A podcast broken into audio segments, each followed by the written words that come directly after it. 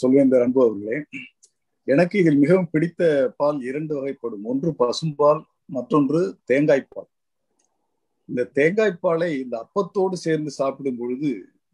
அதனுடைய ருசியே ஒரு தனி ருசி தான் அந்த அப்பம் என்பது என்றால் அது தோசைக்கு நடுவில் இட்லியை வைப்போமே அது போல இருக்குமே அதுதானே அப்பம்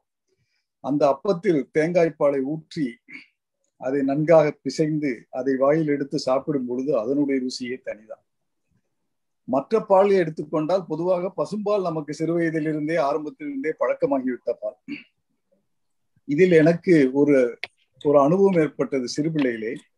அதை உங்களிடம் பகிர்ந்து கொள்கிறேன் ஆட்டுப்பால் சாப்பிட்ட அனுபவம்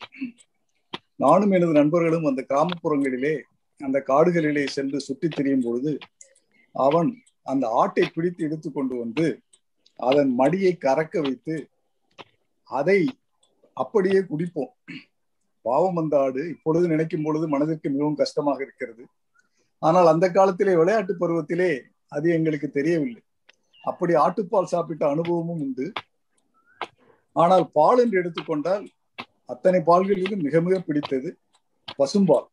அதுவும் அந்த காலத்திலே எங்கள் வீட்டு வாசலிலேயே வந்து அந்த பசுவை வைத்து அவங்க கறந்து பீச்சு கொடுப்பார்கள் பீச்சுவது என்று சொல்வார்கள் அதை பீச்சி கொடுக்கும் பொழுது அது அந்த முறை ததும்ப வரும் அந்த கும்பகோணம் டிகிரி என்ற ஆரம்பத்தில் சொன்னீர்களே அந்த பசும்பாலை வைத்து ஒரு காஃபி போட்டு குடித்தால் அதனுடைய சுவையே ஒரு தனி சுவைதான் என்ன குடித்தாலும் சரி நமது திருவள்ளுவர் சொன்னாரு மருந்தன வேண்டாவாம் யாக்கைக்கு அருந்தியது அற்றது போற்றி உனி நம்ம சாப்பிட்டது நல்லா ஜீரணம் ஆயிடுச்சா அப்படிங்கிறத தெரிஞ்சுக்கிட்டு நம்ம சாப்பிட்டோம்னா என்ன வேணாலும் சாப்பிடலாம் நீங்க ஆரம்பத்திலிருந்து காமிச்ச அத்தனை உணவு வகைகளுமே எனக்கு மிகவும் பிடித்த உணவு வகைகள் தான் அத்தனை உணவு வகைகளையும் நாம் அருந்தியது அற்றது போற்றி உணின் யாக்கைக்கு மருந்தென வேண்டாவாம் மருந்துன்னு நம்ம சாப்பிட வேண்டியது அதுவும் இந்த கொரோனா காலத்துல